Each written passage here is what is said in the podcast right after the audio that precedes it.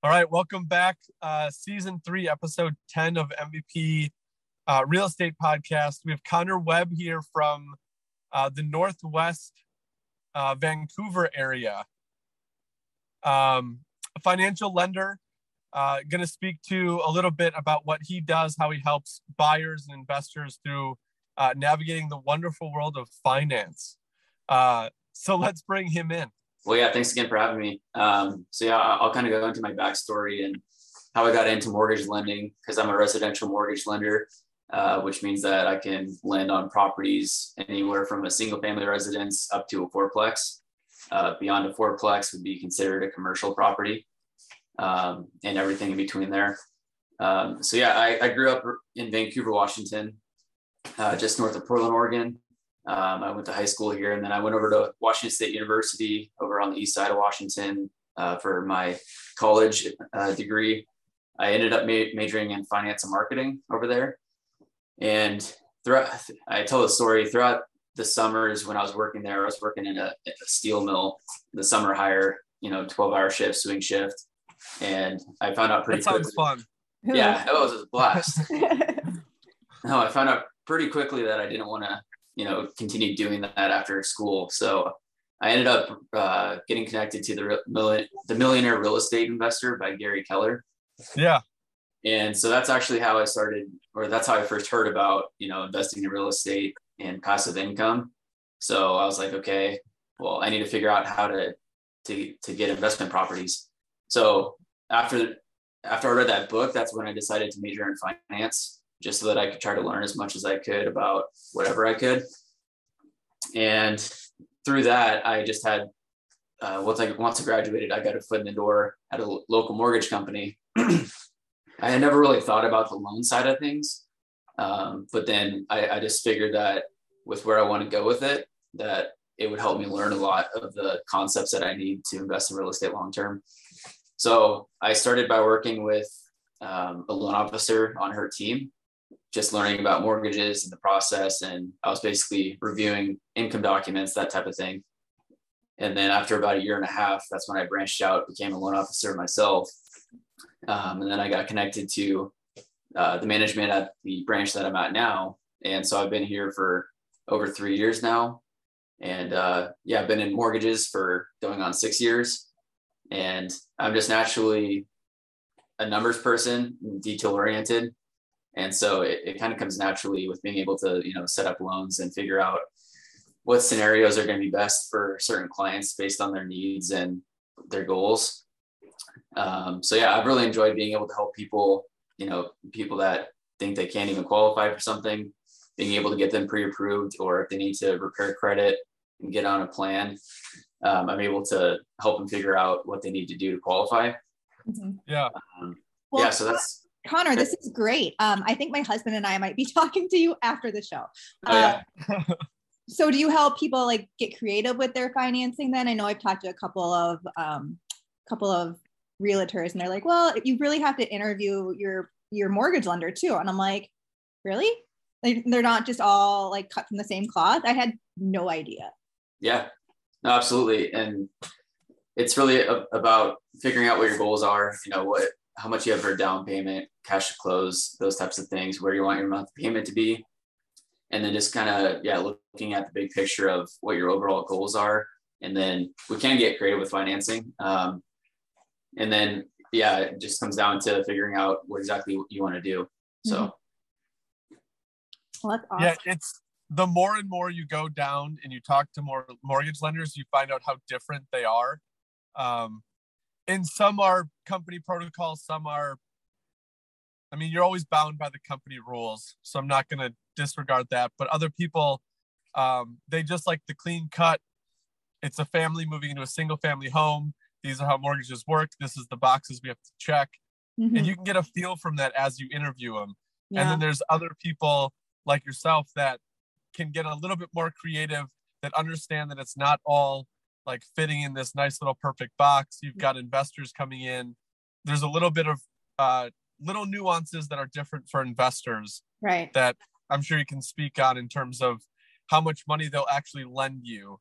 Mm-hmm. Um, yeah on your home. So there's there's little little things, and those are the questions that the more people you talk to in the mortgage world, you're gonna find those things out. So if you're trying to get into investing, talk to a few people um, to see what their differences are. And have you ever had a question that was asked where you were like, you overstepped? That was that was a wrong question. where it was the wrong question Yeah, or like uh, out of the box didn't apply. Because I feel like a lot of people go into meetings, they're like, I don't want to ask the wrong question to the mortgage lender. And I'm like, No. no, ask those questions. Yeah. They need to know it. and and kind of speaking to that um, and some people are hesitant to want to or some people might be held back because they don't want to talk about certain things or they, they don't want to face you know the reality of where things are. Like if they do need to repair their credit it may be harder to actually get those people to come in and talk because it's like they're avoiding that. They're Uh, embarrassed. yeah but but yeah there is no wrong question because i mean this is what we do for a living. Like there's so many different guidelines that you know you have to follow and things are constantly shifting. Uh, the max loan loan limits are changing every year um, so we lend basically directly off of the conforming guidelines. So whatever the government sets as their guidelines for conventional uh, va usda fha we basically go off of those guidelines. Um, and those are constantly shifting as i mentioned. Mhm. um, once when we were going through covid it was a very interesting time. Um, uh, loan guidelines became more restricted than, than before you had to have a higher credit score than before Yeah. um, so it's constantly a, a- an evolving market and yeah it's definitely good to, to have a conversation fill things out ask a lot of questions and then that would give you a, a better idea of w- what might be the best option for you so Yeah.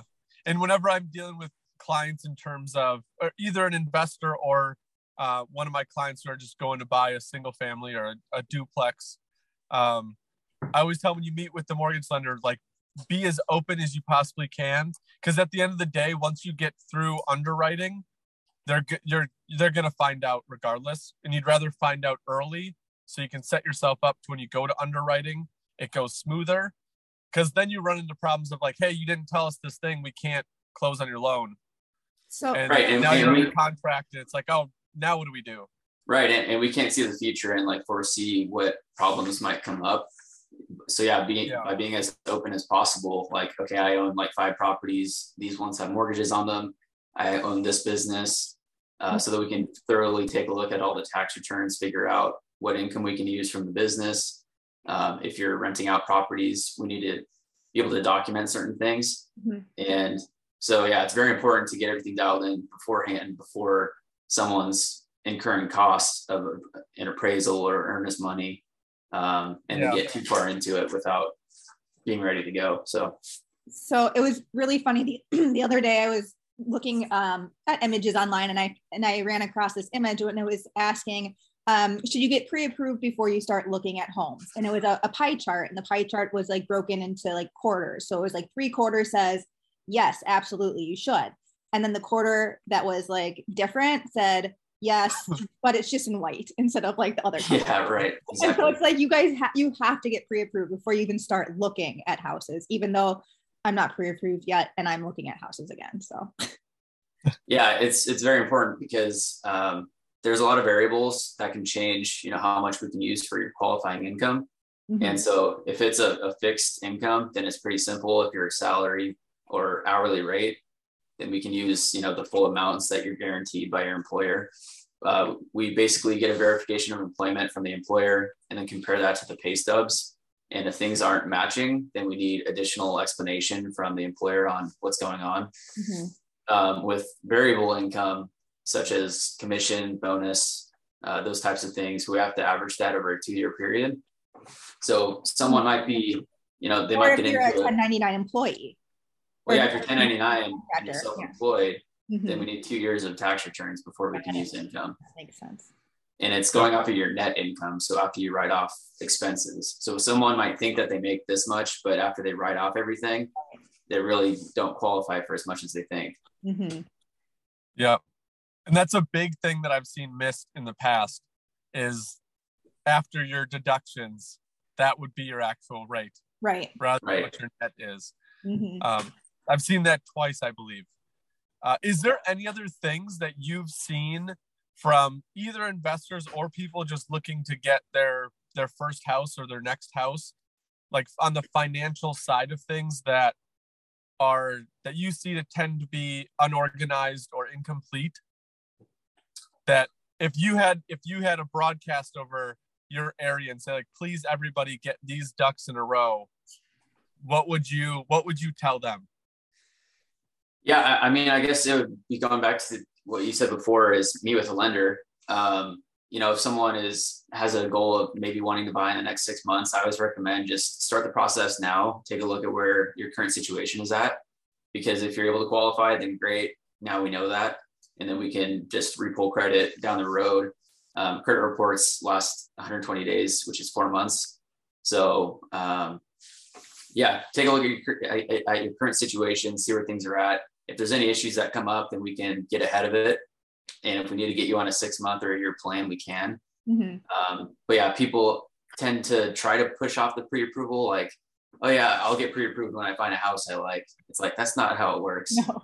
And especially in this market. Right. Exactly. It's it's so extremely competitive um, and then I, I, typically like to call uh, the listing agents on the properties that my clients offer on mm-hmm. so that I can speak to their qualifying for that property and say, hey, this person's ready to go. We verified their income already. Uh, we got we got them through underwriting that type of thing. So they're more inclined to accept that offer because it's a strong offer rather than someone else submitting a rocket mortgage pre-approval, yeah. which really doesn't mean anything. Right. So so Marcus. I really feel like I selfishly brought him on to the podcast today so I could get all of the information I need to get for my next No, it's not selfish at all. We're we are talking to three different mortgage lenders in our area um, because we're trying to get we have all of our properties are buying holds in cash right now. and We're trying to refinance them out. And we're caught in this little bubble where we could go either portfolio commercial loan or take mortgages on each individual house but we're trying to figure out with where we are as a company what would be our best setup for future because obviously if you do and you can speak to this too you're you're kind of capped with the amount of mortgages you can take out on individual properties i believe it was five so so the uh, max uh, loan amounts that you can have, like conventional loans, is actually 10. Is it 10? Yeah, you can have up to 10 conventional mortgages on properties and still you can get up to 10. Um, beyond that, it, it doesn't matter how many properties you own. So you can own 15 properties, have eight of them financed, and then still buy another financed property. It's just the amount of finance properties that you have. And I'm actually working with a client right now um, he's been building fourplexes over the past couple years, and he's just getting to the point to where some of them are uh, coming are, are being completed. So now he's doing a cash out refinance to pull some equity out to take some of the expenses of that build back. And so that's been an experience because he owns, you know, six, seven properties plus this whole fourplex uh, project. And so having to figure out okay, with this business and these properties and trying to figure out how to make it work. So it's been fun to be able to kind of see from start to finish and kind of think inside or get inside the minds of an investor like that and see what their what their overall plans are. So that's been cool. Yeah, goes right over my head. Is that all in your area then? Yeah, it's right in Vancouver. Okay. And yeah, I don't know if you know too much about this area, but I mean, it's, it's growing like crazy. Um, a lot of people from California over the past couple years have been selling their homes, moving yeah. up here, uh, Idaho, Colorado, other places. And so we really have an inventory issue here, extremely low inventory. There's a ton of pre-approved buyers. It's very competitive. So over the past couple years, yeah, it's been a bidding war uh, mm-hmm. for the most part. And so it, it's a great area. A lot of people are moving here, and um, yeah, we'll see. We'll see how things go. Now that the Fed talked about you know raising rates a few times this year, that's definitely having an, an impact um, with mortgage rates going up. So yeah, they yeah. supposed to have their first increase uh, this month. Yeah, but I don't know if that's put on a pause with everything else going on, but I think I saw that they're raising it a quarter percent in Yep. a week or two. Um, but yeah, and then throw in all the Europe, European stuff that's going on, and it's Yeah. we didn't have any time to breathe from COVID, and now it's Right. like we're on to the next thing. Yep. Well, at So we'll see what what happens with the rates. But I hope they don't. Yeah. I heard the quarter percent, and then uh, then I heard whispers of it not happening because of all the European stuff. So I guess that's to be determined if it actually happens. But Yeah, yeah, we'll see. Well, the nice thing Yeah. is for the consumers, at least, like even if the rates do go up, it's not like it's going to make an exponential, like huge difference in what they're going to be paying on a month in and month out basis. Yeah, um, it does make a big a, a bit of a difference. Um, and one thing that it might help with is the crazy amount of appreciation that we've seen over the past couple of years. Because we've seen, I mean, properties that have appreciated 20 plus percent over the past couple of years, mm-hmm. and Yep. that's just not sustainable. And it's pushing a lot of people out of the market. You know, these high, this high priced area. Now rates go up, so some of those people that were right on the edge now if their monthly payments 100 200 dollars a month or more they're pushed out of the market so i'm curious to see if it'll just at least slow the appreciation to a more sustainable amount. Mhm. uh, and then refinances are definitely going away. Uh, the past couple of years with rates being in the twos and threes anyone that had bought you know in the years prior was able to refinance lower the rate while, while at the same time you know pulling out equity. Now it's like the only types of refinances that really will make sense are going to be cash out refinances Yep. you won't be able to just refinance to lower your rate anymore so because it can't go much lower than what it was. yeah you can't go lower than 2.5 or whatever Yeah. That's So- crazy. And I was I was blown away with the appraisals. Um those were still sticking. And I thought with the inflation that was going on, that was going to be a hiccup for people with financing, but it it was very few and far between that appraisals didn't check out.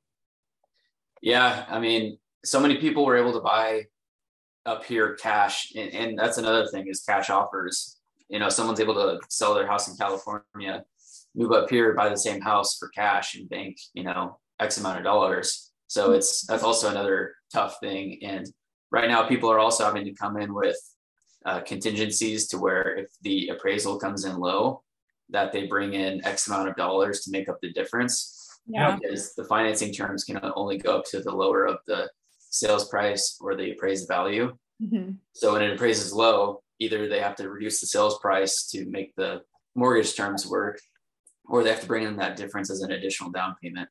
So Mhm. people are saying, yeah, we'll cover thirty thousand dollars of the difference to try to Yep. win a deal. So it, it's Yep. nuts.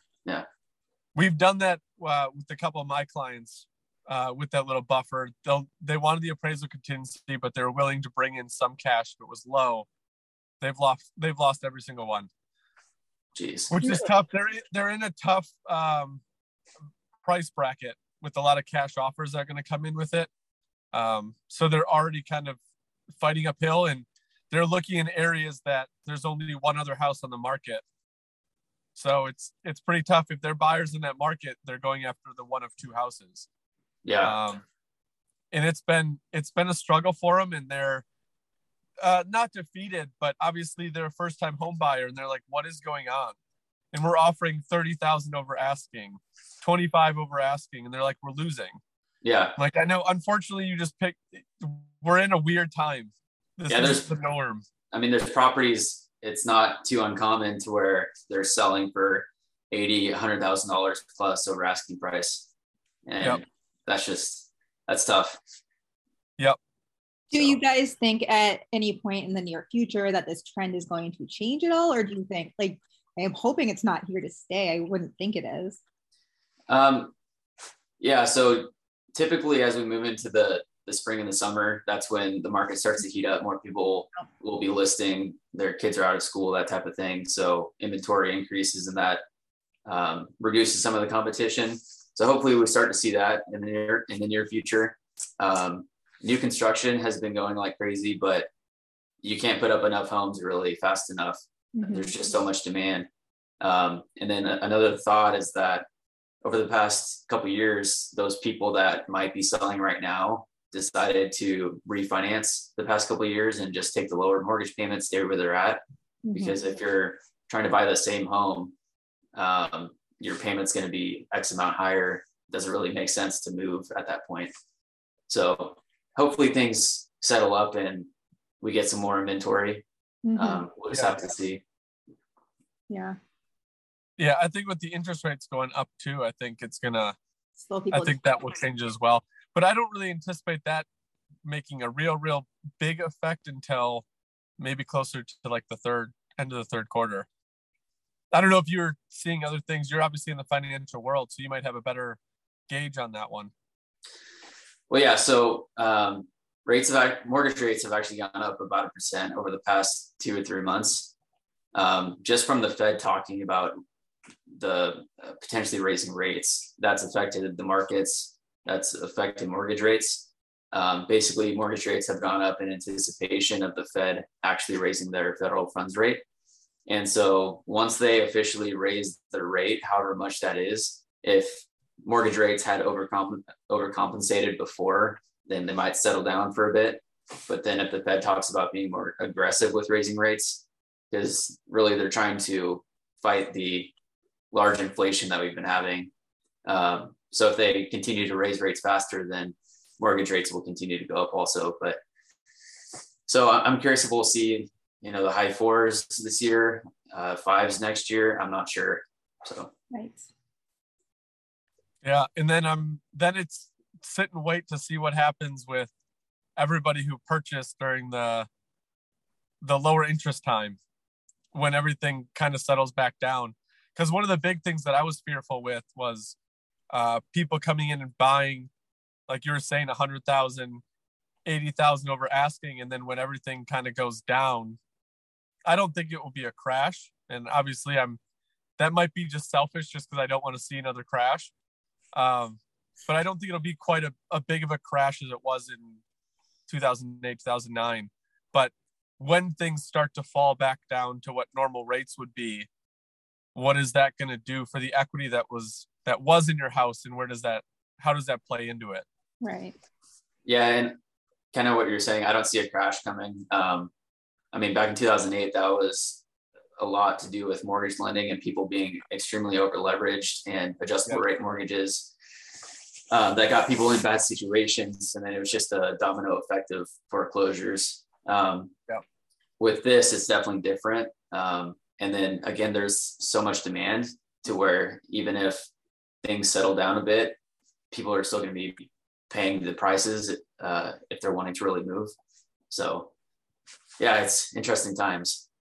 Yeah. We'll see what happens. Yep. Um, what was what was a, a scenario that you ran across with a client of just insanely over asking price offer kind of a, a cool story that you had ran across in your area if you can recall one I mean, I've heard multiple. Uh, I mean, for example, another loan officer in our office, their client submitted an offer for eighty thousand dollars over asking price, and they still lost. Um, I've heard many go for over hundred thousand dollars over asking. Uh, my little brother actually is over in Spokane, Washington, on the east side of the state, and that's another area where a lot of people are moving. It's right on the border of Idaho and Washington, and he he's a first time home buyer. We got him pre-approved and so he knows where his limit's at and he submitted an offer at his limit on this property and uh, 36 offers in one weekend. Oh, and of course he lost. So that just goes to tell you how, how hard it is and it can be extremely discouraging for people when they're mhm. you know try, putting in 20 offers on properties and they're still not able to win something. So I was gonna say we we were able to put the last love letter in in Oregon before they banned them, and that's how we got our house. And I was like, thank goodness that we were able to kind of express why we wanted this house so badly. yeah It's just crazy now. yeah well that's good that you uh, were able to get that in got that done right. But we But- even offered ten thousand over asking because we we we went in and we like I think we went in at asking and they're like, "Is that your best and final offer?" And we're like, "Uh, guess guess not. we'll, we'll be right back." Let me yeah you know, erase that, add that. Yeah. Like, what's the number need to be? I Yeah. know. Just tell me what you want. Like, Right. And then we'll and then we'll negotiate. Yeah. And then I'll, I'll just say uh, one more thing, I guess, on the investor side. Um, so, kind of another thing that's been going on, or one other idea that you, you might have is that instead of you know buying another primary residence, uh, you could buy a second home somewhere, and that's what some people have been doing. Also, a Mhm. second home requires just 10 percent down compared to an investment property, which would be fifteen percent for a single family residence Yep. and it just has to be at least 50 miles outside of uh, where your primary residence is. And then you could technically Airbnb it a majority of the year, and it's still considered a second home, just as long as you're able to live in that property for, I believe it's at least two weeks out of the year, Oh, and then like 10% amount of the time that you rent it out. See, Natasha, this is why you talk to a lot I know. mortgage I'm like, my wheels are spinning this morning. We're gonna talk afterwards. Yeah. So instead of, you know, putting 15, 20% down on investment property in Arizona, buy a second home and uh, do something like that. Sweet. Yeah, that's the creative deal. stuff. Yeah, that's the creative stuff that you can get into when you, Mhm. uh, I guess, get vulnerable and talk to mortgage lenders. Yeah, I know. There's so many, so many CPAs and financial advisors, and like there's so many different people, and they each have their own specialty, and it's just Yeah. gets overwhelming at times because you're like, wait, who do I talk to about what? You know? And like for this investor that's doing the fourplexes, I connected him with the CPA locally, and we all had, had a big meeting. And he was just asking them a ton of tax questions. Because yeah, definitely consult with your financial advisor, your CPA, to talk to them about go through the overall picture of what you what your goals are, kind of like what our conversation is, and then get their perspective on how to make it happen or things to look out for, so that you can just get ahead of everything, so you're not stuck with a giant tax bill or what Right. have Right. Yep. And that's kind of what we're going through. We're we're talking to our CPAs, attorneys, uh, and then our our mortgage lenders, and it's kind of like a sequence. We've got to get things stapled down with the attorneys, with um, paperwork and filings. Excuse me, and then once that's done, we we send that to the CPA, and then the CPA and the attorney connect. Hold on one second.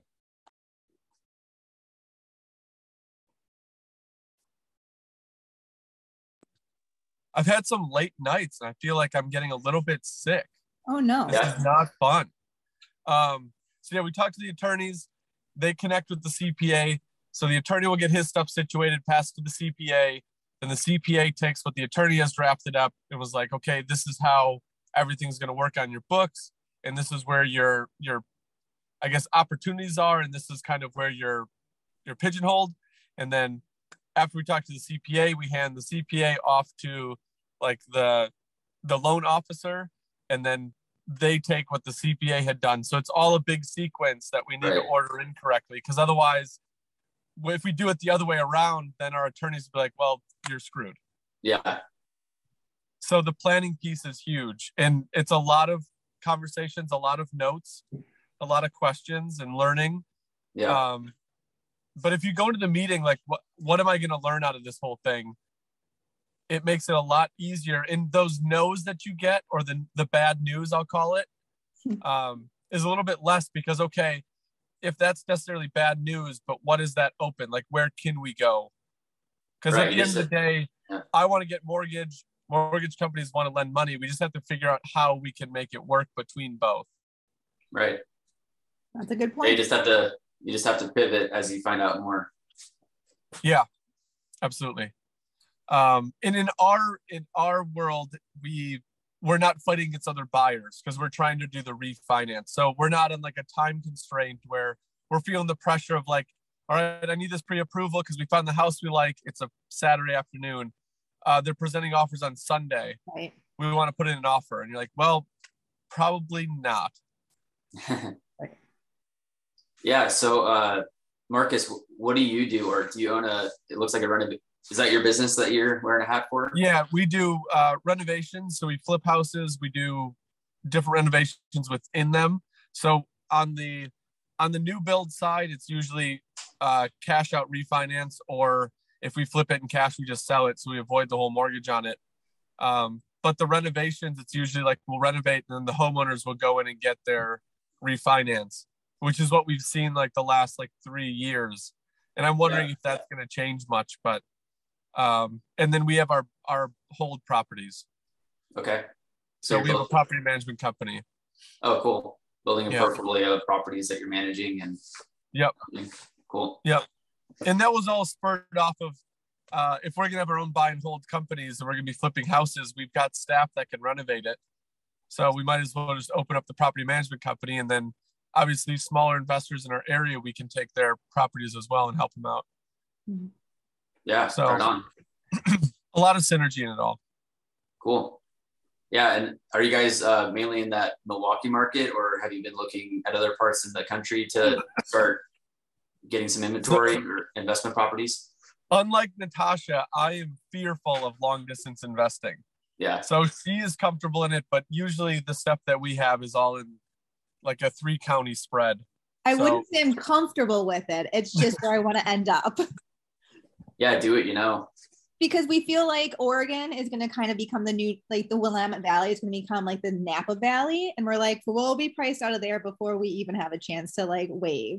So that's why we bought now yeah, that's a great area, and it's yeah definitely up and coming with uh, wine country. Um, mm-hmm. Yeah, it's a good spot. Yeah, so we're super excited, but now we have to get a house on the coast. So there you go. That's the next one. Awesome. It's his and her house. You know, my house is on the coast. His house is in the wine country. So there you go. exactly. Split your time. yeah. Um, Connor, with your with your company and where you guys are at, do you see more of the I know you went through a, a whole swarm of refinances, but in your typical market, do you see and do you deal with more investors or do you deal with more single family uh, buyers? A vast majority are definitely the, the buyers, the single family residents. Um, it's just the one-off cases to where it's like this fourplex thing. This is pretty a pretty unique situation. Um, there's definitely other projects going on in the area, but it's not nearly as common. Like if you look at the sales history of a fourplex, it's very infrequent uh, in the area in general. So it's definitely the single family residents, people that are you know selling a house, buying another house. Um, that's the most common. Sweet. Yeah, and I I was expecting that answer, but I wasn't sure if yeah. if you had some niche out where you offered something kind of unique to the investor world because there's not a lot of uh, mortgage lenders out there. They're out there though that deal like exclusively with investment properties. Um, and I've actually found one, and they're usually private, uh, private lenders. Uh, one that does like a cash flow, cash, a cash flow loan. So basically, as long as you have a credit score of, uh, I think it was 700 for him, uh, it doesn't matter your income they just take your basis on the property. So property worth does it cash flow? If it cash flows, they'll lend on it. If it doesn't, then gotcha. Out. So it's something unique like that where they don't fit into the the typical boxes of the federal guidelines. And I, I spoke with a commercial lender the other week, and it sounds like that's kind of what they do. He, he was with U.S. Bank, and so they don't really look a whole lot at the individual, but if if the property cash flows, then they'll lend on it. So yep. sounds like that might be somewhat similar. But yeah, we we're a, a in-house lender and we go off of the conforming guidelines. So we do have to verify, you know, the, the person's uh, qualifying with their income based off of the guidelines. Yeah. Um, we do have uh, other companies that we can broker to if needed. You know, if someone doesn't have an income and they have a lot of assets, then we can uh, take a look at other areas if we need to. Nice. That's when it gets fun. Yeah. No, yeah, it's it's const- a constantly shifting market, and there's you see a new scenario all the time. So it's it's definitely fun. It keeps you on your toes. I was just gonna say, yeah. I enjoy it. That's awesome. I'm sure there's a lot of reading and research involved on your end. Yeah, looking like, at guidelines and talking with the team. One thing that we do, um, we have a pipeline meeting every day with all of our loan officers and our support staff. So we go through all of the loans on our pipeline every day. So we're all able to hear, you know, the different issues that are coming up on different loans so that, you know, if, if something bites someone's deal, then everyone else has that on top of their mind and can think back to that moving forward. So that's really helpful. Sure. That's really good. You get the experience of other people's um, goods and Success bads. and mistakes. Yeah. Yeah. Mhm. Now, is That's everybody in your office virtual right now, or do you guys like have in office hours? Or We've been virtual for a while. Um, we just started moving back to every Wednesday, uh, all the loan officers meeting in person, and uh, every two weeks, all the all the support staff as well. So we're starting to get back to in person, you know, at least once a week, just to see people, and Mhm. uh, it's definitely nice to be able to see people in person. I don't know. I like the whole. I don't have to get dressed. I don't have to like be pretty. That's definitely nice as well. Not complaining. I can wear whatever I want on- on my bottoms. Right, exactly. it was for me i was just ready for everything to open back up because it made it made like going to get things from the bank that much more difficult because normally i could just walk in the lobby talk to not someone in the front but someone in the back like offices and they'd be able to get documents and things would move quicker Yeah. and then we went to virtual and uh, nothing to like the deficit of the bank they they didn't operate that way they didn't have systems set up for that yeah, um, but now that they've built the systems, I feel like now that they're opening back up, they've got their online systems kind of like narrowed down Mhm. with speed. So yeah. Right. So Well, Connor, I normally ask this question at the end. So it is um have you done any like DIY projects that you are incredibly proud of or have you tackled any DIY projects? Um, not yet. So my wife and I, we got married last year. Uh, we bought in, or we bought our first house actually uh, at the end of uh, March last year. So we're going on our first year in the house. We're going to be starting to do our own, um, or we're probably going to be hiring out, but we want to do some landscaping in the back, Yeah. like a patio type thing and a fire Oh, pit. that's fun. Uh, we've actually we've tried to do do it yourself stuff, but we have a tendency to just put holes in walls and not have the best success. So we hire out for what we need to. I love it. I love it. But that's my that's how my husband operates. But I'm like, I like to get dirty and I like to like break stuff. And he's like, all right, go forward, Natasha. I'm gonna be over here. I can be handy on some stuff, but uh, others not so much. Yeah, Sure, sure. Well, you know, maybe you can paint a room or something. right, exactly. Start small. it'll come down the road. There's always something to do with home ownership. Yeah. Yeah. I, I just recently like took the tools away from my husband. I was like, we don't we don't need you to touch those anymore. We're okay. Hide the toolbox. Yeah, Yes, exactly. I'll just take the toolbox. It's okay. right. That's awesome. And I mean, in your case, you work in the world of finance and that's where your specialty is. And maybe Yes. you allow the specialty landscapers because landscaping is no, like it seems easy, but when you're out doing it, it's like, I mean, in my case, you're moving like rocks and, s- and stones and like Right. mounds of dirt and it's not fun. It's usually like 90 something degrees. It's not fun, easy work. yeah, I don't plan on doing it myself. And it's like it would take a lot more time for me to mess it up and then have to fix something than to just hire a specialist to do it and have them do it right the first time. So Yeah. Absolutely. Totally agree. Yeah, and there's a lot of people with those refinances that are pulling money out, and they can actually then turn that back around and put it back into their property, and um, Exactly. gives them the ability to hire the expert rather than being a weekend warrior and trying to tackle it themselves. right, I agree. So, thanks, thanks for you to allow that to happen for some people. of course, yeah, and supporting local small businesses. That's where it's at. So Yes. Yeah, It does. that's great. Well, I appreciate your your time on the show. Um, we're coming up on about an hour, which is where we try to keep it. Um, but if there's people in that area, uh, like Natasha, who are going to reach out to you, what's the best way for them to get a hold of you to start that process? And when I know you mentioned early in the show, but could you reiterate what would be a good time for them to start reaching out to you in their whole process of either refinance or home search? Yeah, so I'm basically the first stop for if someone's looking to buy, sell, or refinance. Um, if they have any questions or are curious what their situation looks like or any potential um, for moving forward, get pre-approved. Uh, I'd be happy to have a conversation, just talk through, answer some questions like we have here, and then based on that, you could either decide to get started now, just see where things are at, or if you want to wait a few months and it's more realistic to to wait, then we can.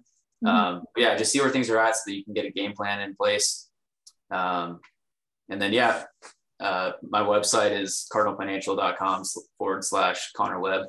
Uh, if you'd like to get in, get in touch, and yeah, we'd be happy to help. Awesome. Very good. Very Thank you both cool. for having me. Yeah, no problem. Yeah. It was great having you on. Thank you for your time and uh, enjoy your weekend. We should be getting some good weather. So that's awesome. We'll enjoy. Awesome. Absolutely. Thanks, guys, so much. All right. Thank you. Bye. Talk soon. Yeah. All right. Bye.